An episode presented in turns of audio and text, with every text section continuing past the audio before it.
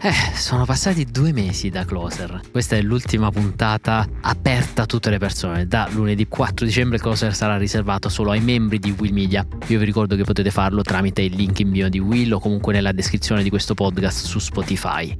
Calcolate che siamo partiti il 25 settembre, 50 puntate. Eravamo io, Carlo Notar Pietro, coautore di questo podcast, e poi si è aggiunto anche un gruppo WhatsApp riservato ai membri insider di Will, su cui facciamo parecchie discussioni molto interessanti. Allora, qualche bilancio, 50 puntate devo dire prendono tantissimo, questo podcast mi ha preso tantissimo, uh, praticamente mm, la mattina, fondamentalmente tutta la mattina la dedico uh, a Closer. Il processo è sempre quello, iniziamo verso le 9, c'è lo stand up meeting in cui abbiamo la riunione di redazione con le altre persone di Will in cui decidiamo un po' i temi, ovviamente dopo aver letto eh, i giornali, sia quelli cartacei che ovviamente i siti di tutto il mondo. Discutiamo, cerchiamo un grande approfondimento più altre una barra due storie e con Carlo iniziamo a scrivere. Scriviamo lo script su un Google Doc in cui mettiamo anche eh, gli inserti con eh, le testimonianze degli esperti o eh, audio presi appunto dalla rete. Eh, verso le 13 eh, registro. Calcolate che io eh, la registrazione mi prende circa 20 minuti, non tantissimo, ma perché io sono ancora nella fase in cui scrivo, insomma, l'80 90% di quello che dico uh, l'ho già scritto. Io non sono bravissimo a improvvisare. Ovviamente nel futuro voglio arrivare a un livello in cui, come dire, scrivo dei bullet point e poi vado un po' più a braccio. Qual è la cosa più difficile per me? Ho chiesto anche a Carlo come sono stati questi mesi. Allora, unica nota dolente, i quotidiani Buongiorno di Oggiano, no scherzo, è stata una corsa contro il tempo, ma credo che ce l'abbiamo fatta soprattutto perché c'è un grande lavoro di squadra eh, di Will, dentro Will e un vero coinvolgimento della community. Poi gli ho chiesto qual è stata per lui la cosa più difficile. Sicuramente trovare sempre un taglio giusto per quello che noi vogliamo e dichiariamo di offrire alla community. Non ti stiamo solo dicendo cosa è successo. Noi a fine giornata vorremmo, dopo ore e ore di rumore, mettere un po' in fila i pezzi delle storie che scegliamo con un punto di vista che non deve essere banale, quindi è difficilissimo. Per me invece la cosa più difficile è appunto la corsa contro il tempo che abbiamo. Cioè ogni mattina, eh, qualsiasi cosa, sappiamo che a luna dobbiamo registrare e cercare di dare eh, insomma un po' di qualità nelle cose che eh, raccontiamo raccontiamo. Ho chiesto a Carlo quale sia la sua puntata preferita. Allora, la puntata preferita è quella monografica sulla violenza di genere. Ci siamo fatti tante domande, anche perché eh, siamo due uomini a scrivere questi, questo podcast e eh, farci tante domande ci ha portato forse a percorrere la strada giusta, provando a parlare di un tema su cui tra l'altro in quel momento si erano sommate tante emozioni purtroppo. La mia puntata preferita invece è quella di eh, metà ottobre in cui abbiamo dialogato con Nicola La Gioia sul ruolo degli intellettuali e mh, mm, anche sul ruolo nostro sui social a proposito della questione israelo-palestinese. Era stata una discussione veramente veramente bella, la ricordo con molto piacere. Ultima domanda a Carlo, qual è stata la storia della settimana che vi abbiamo risparmiato, magari era troppo mitologica per non essere citata, più bella che lui ha raccontato in questi due mesi? Allora, a parte De Luca che è fuori concorso per quante volte è entrato in classifica, la più mitologica per me è, quella della ministra ministra Santanchè che giustifica l'assenza di pubblicazioni social della campagna eh, Open to Meraviglia perché la Venere, a detta sua, era impegnata a fare shooting in giro per l'Italia. Veramente io non sapevo cos'altro aggiungere. Ecco, feedback che mi hanno più colpito. Vabbè, è stata molto apprezzata la puntata monotematica sui femminicidi. Quello è stato forse uno dei feedback più belli, ovvero avete apprezzato un approfondimento di 20 minuti su un tema così caldo. Quello mm, mi ci ha riempito parecchio di orgoglio. Uh, feedback più negativi che ci hanno molto fatto pensare. Primo, ogni tanto sbaglio congiuntivi. E secondo, parlo veloce. Specie all'inizio moltissime persone mi dicevano parli troppo veloce. Che è un feedback molto sensato. Perché? Perché se parlo veloce in video comunque eh, l'utente è aiutato sia dalla lettura del labiale e sia dai sottotitoli. In audio vengono a mancare questi due elementi e quindi è normale che una persona voglia che parla un po' più lento. Mi sto sforzando, datemi altri feedback. Ecco, uh, abbiamo finito l'aggiornamento, ricordo Closer continua, sarà disponibile per i membri di Will Media da lunedì, quindi mh, mm, sostenete Will uh, perché? Perché il senso è anche che un prodotto si può sostenere anche attraverso la community per offrire sempre più cose di qualità. Noi siamo qui, continuiamo il nostro lavoro, se lo apprezzate dateci feedback e se volete continuate a sostenere eh, Will Media. Io ringrazio chi ci ha sentito eh, finora, ringrazio anche chi vorrà continuare a farlo e ora che le storie abbiano inizio. Ciao, sono Francesco Giano e questo è Closer, l'attualità e i suoi protagonisti visti da vicino.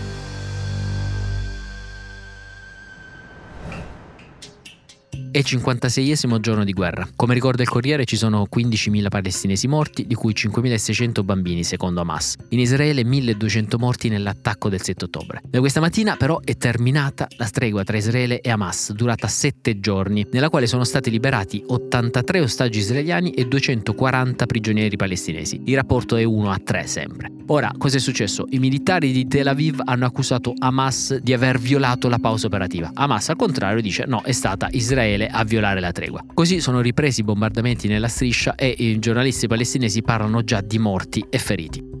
Le brigate Al-Qassam, braccio armato di Hamas, hanno dichiarato su Telegram di aver attaccato con razzi eh, le città di Ashkelon, Zerot e Beersheba, nel sud di Israele. Eh, il gruppo terroristico ha dichiarato l'attacco in risposta al bersaglio dei civili. Ora eh, non si sa cosa succederà. Daniele Raineri, giornalista inviato di Repubblica che abbiamo più volte ospitato eh, su Closer con molto piacere, parla di fase 3, ovvero la fase 1 era il cessato il fuoco originario di 4 giorni che ha funzionato. Dopo è arrivata la fase 2, quella che abbiamo attraversato fino a ieri, ovvero l'estensione della tregua da 4 giorni fino a 7. Adesso purtroppo la uh, tregua è stata violata. Uh, c'era una frase 3 che è la più ambiziosa e la più difficile, ovvero um, l'ipotesi di una tregua che um, riprenda e possa continuare più a lungo. Prevede che gli israeliani si fermino e in cambio la leadership di Hamas dovrebbe liberare tutti gli ostaggi israeliani che ha ancora in mano. Quindi deporre le armi e abbandonare la striscia. È ovviamente difficilissima come eh, fase, è quello che molti sperano, mm, diceva Raineri, eh, però è la più difficile proprio eh, visto anche quello che è successo stamattina.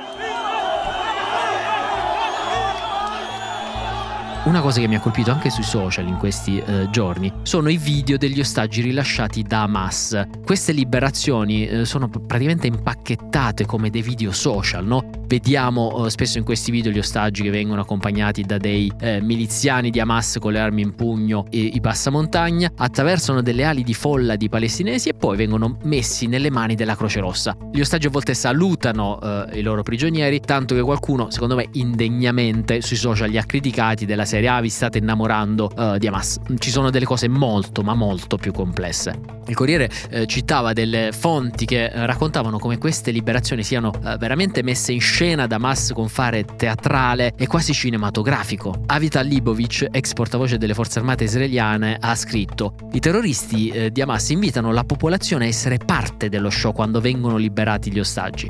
Centinaia di persone infatti vengono chiamate a circondare i fuoristrada con gli ostaggi. Lui fa notare come sia tutto coreografato, anche le luci, se ci fate caso, sono molto uh, professionali quasi, e viene dato l'ordine ai sequestrati di camminare lentamente, di fatto prolungandone l'agonia, come se fosse quasi una walk of shame, no?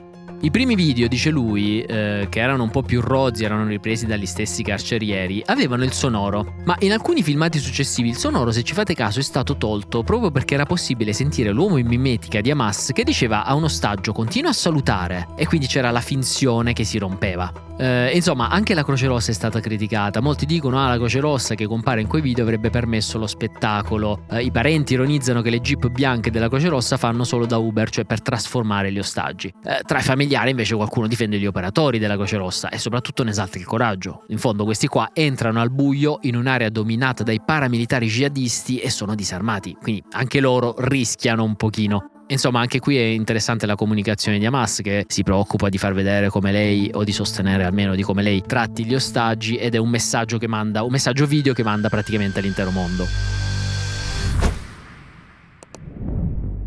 E ora parliamo di Giorgia Meloni. Giorgia Meloni è stata incoronata come leader tra le più influenti d'Europa da Politico. Politico Europe è un quotidiano che si occupa d'attualità e di politiche europee con sede a Bruxelles. È l'edizione europea della testata giornalistica americana Politico. Bene, ogni anno stila la classifica annuale delle personalità più influenti eh, d'Europa. Quest'anno ha, ha assegnato lo scettro a Donald Tusk che ha appena vinto le elezioni in Polonia. Però poi ci sono altre tre categorie. Sono le categorie dei politici concreti, dei politici dirompenti e dei politici sognatori. Bene, tra i politici dirompenti eh, c'è in testa la uh, presidente della banca centrale russa, che viene definita come la macchina da guerra di Putin. Nella categoria sognatori eh, c'è in prima posizione Vladimir Zelensky e infine nella categoria concreti, i doers, c'è al primo posto Giorgia Meloni. Pensate che nella sua stessa categoria al secondo posto c'è la presidente della commissione UE Ursula von der Leyen e al terzo posto il presidente francese Macron. La definisce come l'ultimo politico camaleonte. Tra le varie cose dice eh, Bruxelles si aspettava che eh, un membro di un partito post-fascista, cioè la Meloni, rafforzasse la fila dei bambini problematici dell'UE, no?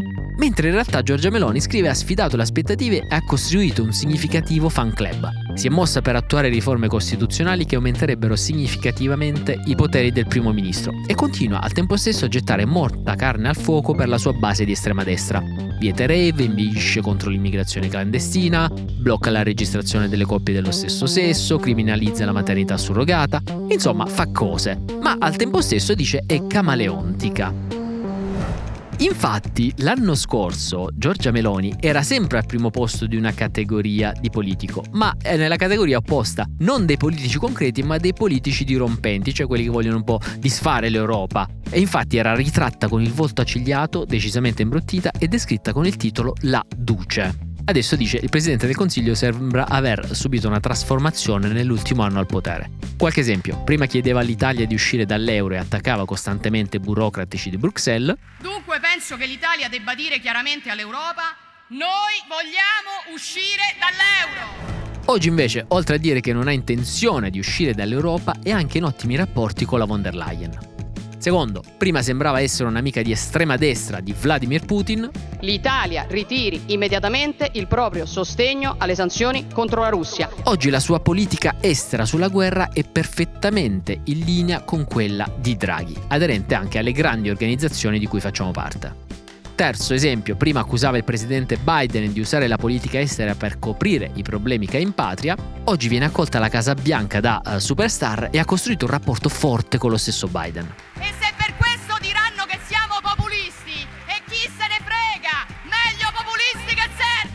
Insomma, vedete questa doppia comunicazione di Giorgia Meloni, no più aggressiva eh, all'interno quando si rivolge sua, eh, al suo elettorato italiano e più istituzionale e meno aggressiva appunto all'esterno quando parla all'Europa o a grandi alleati internazionali. Con questa comunicazione, insomma, si avvicina alla scadenza elettorale delle elezioni europee, come dice politico, più forte che mai. Ecco, conclude Politico, questa edizione della classifica del potere eh, ruoterà attorno a un tema centrale, ovvero attorno a un tema che riguarderà anche le elezioni europee. Ovvero, riusciranno le forze moderate europee a respingere coloro che nelle fasce estreme minacciano di prendere il potere? Oppure il centro, nel tentativo di mantenere la presa, si trasformerà in quello stesso estremismo che cerca di sconfiggere? Continueremo il racconto su Closer nei prossimi mesi. E ora concludiamo l'ultima puntata di Closer aperta a tutti con la rubrica più amata del mondo, le storie della settimana che vi abbiamo risparmiato ma che erano troppo mitologiche per non essere citate a cura del nostro Carlo Notar Pietro. Ciao Fra, eccoci con la classifica delle storie della settimana che vi abbiamo risparmiato ma che erano troppo mitologiche per non essere citate. Questa settimana, lo ammetto, ho aspettato tanto questo momento e lo capirete dalla prima posizione della settimana. Ma passiamo alla classifica. 7 al settimo posto si piazza un famoso ex senatore della Lega, ovviamente stiamo parlando di Simone Pillon, che prosegue nella sua battaglia contro la teoria gender e pubblica un post contro l'educazione sentimentale. Nel testo si legge le organizzazioni femministe e quelle LGBTQ non aspettano altro per procedere con l'indottrinamento gender. Come immagine ne è usata una generata dall'intelligenza artificiale che raffigura un finto cartone animato dove una persona nera e apparentemente trans insegna a dei bambini in aula l'educazione sentimentale, con tanto di vestito rosa, collana e rossetto in tinta. Tralasciando ovviamente tutti i commenti che si potrebbero fare per approfondire il tema e la comunicazione che se ne sta facendo, la domanda che mi tormenta da giorni è cosa ha scritto esattamente Pillon per far generare questa immagine? Non mi darò pace fin quando non ci fornirà il testo preciso. 6 per la seconda settimana di fila entra nella classifica l'ex segretario del Partito Democratico Pierluigi Bersani che si merita un'ottima sesta posizione con il suo nuovo ruolo da attore. Sì, avete capito bene, il film si chiama Coupon, il film della felicità. Mi è piaciuta l'idea perché la realtà è proprio fatta così. Cioè se c'è una, una possibilità di essere felici sta solo nelle relazioni con gli altri. È stato presentato questa settimana al Torino Film Festival, fuori concorso. Nel cortometraggio l'ex segretario del PD interpreta ben sette ruoli, tra cui cassiere del supermercato, rider e salumiere. La possibilità di Bersani di iniziare una carriera d'attore sembra però veramente difficile. Anzi, per dirla con una delle sue storiche metafore, è difficile come rimettere il dentifricio nel tubetto. 5 Entra nella nostra classifica settimanale meritandosi una quinta posizione il ministro delle imprese del Made in Italy, Adolfo Urso.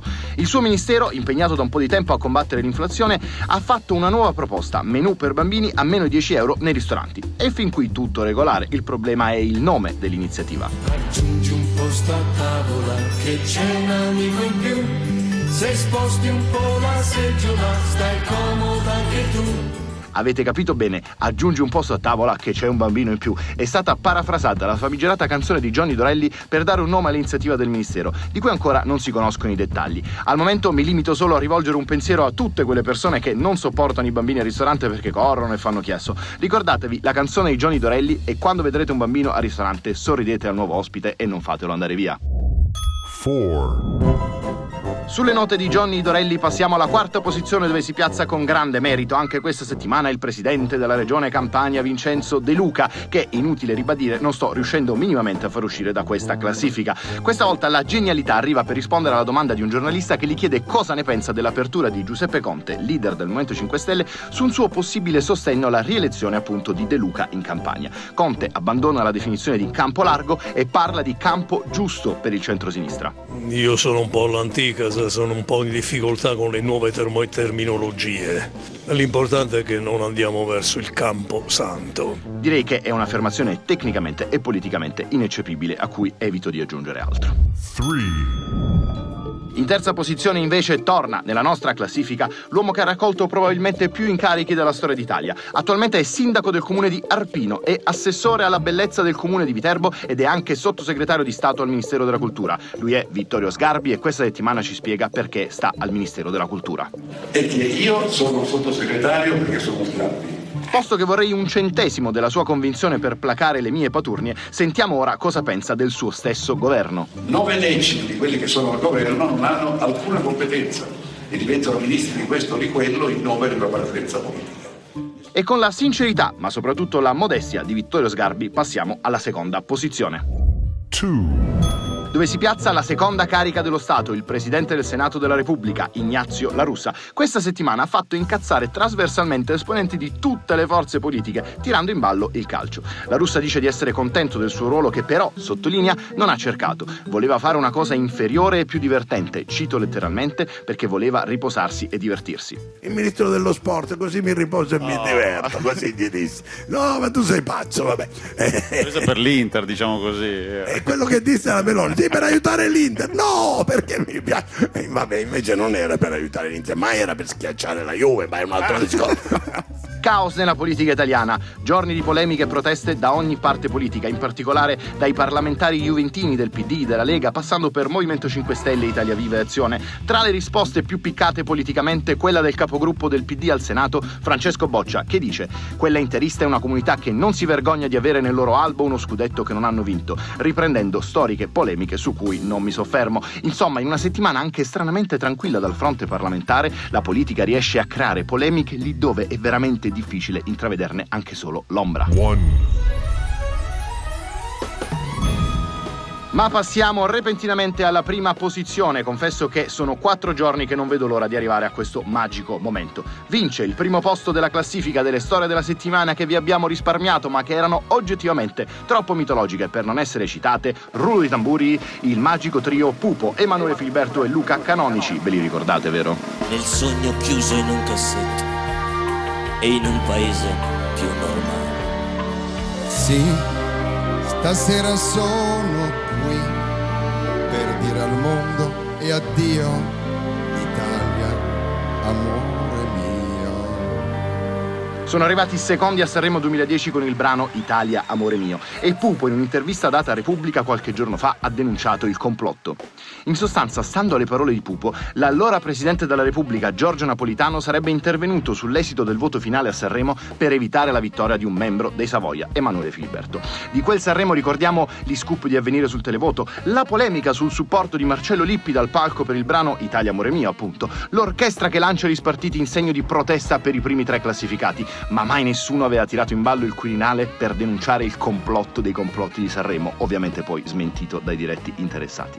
Quella volta a vincere fu Valerio Scano con il brano Per tutte le volte che, quella dei tutti i luoghi, tutti i laghi, tutte le cose, le altre per intenderci. Ma questa volta vince Pupo, a cui dedichiamo questa prima posizione nella nostra classifica sperando di fare regalo gradito, diciamo. Stasera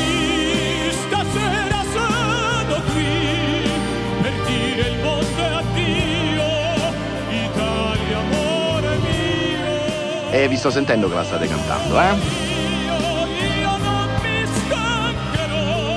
E con questo capolavoro canoro noi chiudiamo l'ultima uh, puntata di Closer aperta a tutti. Io vi ricordo che potete continuare ad ascoltare eh, Closer diventando membri di Will Media. Potete cliccare sul link in bio uh, di Will oppure leggere la descrizione di questo podcast su Spotify per scoprire come fare. Continuateci a inviare feedback, ad ascoltarci. Grazie a tutti, buon weekend e noi ci risentiamo alla prossima puntata.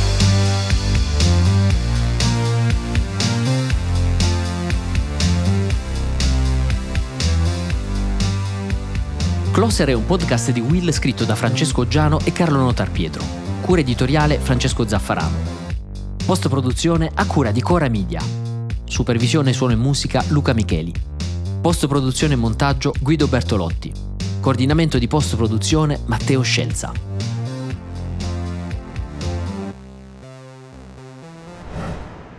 Freedomland è il nuovo podcast narrativo di Will. Racconta l'ascesa e la caduta della prima internet TV italiana che all'inizio del nuovo millennio voleva rivoluzionare il modo di connettersi e navigare online. Quotata in borsa alla cifra astronomica di 3 mila miliardi di lire, 2 miliardi di euro di oggi, sarà il primo titolo tech italiano a fare flop. Il podcast è una collaborazione fra Will e Bots Sound e la potete sentire su tutte le piattaforme di audio streaming.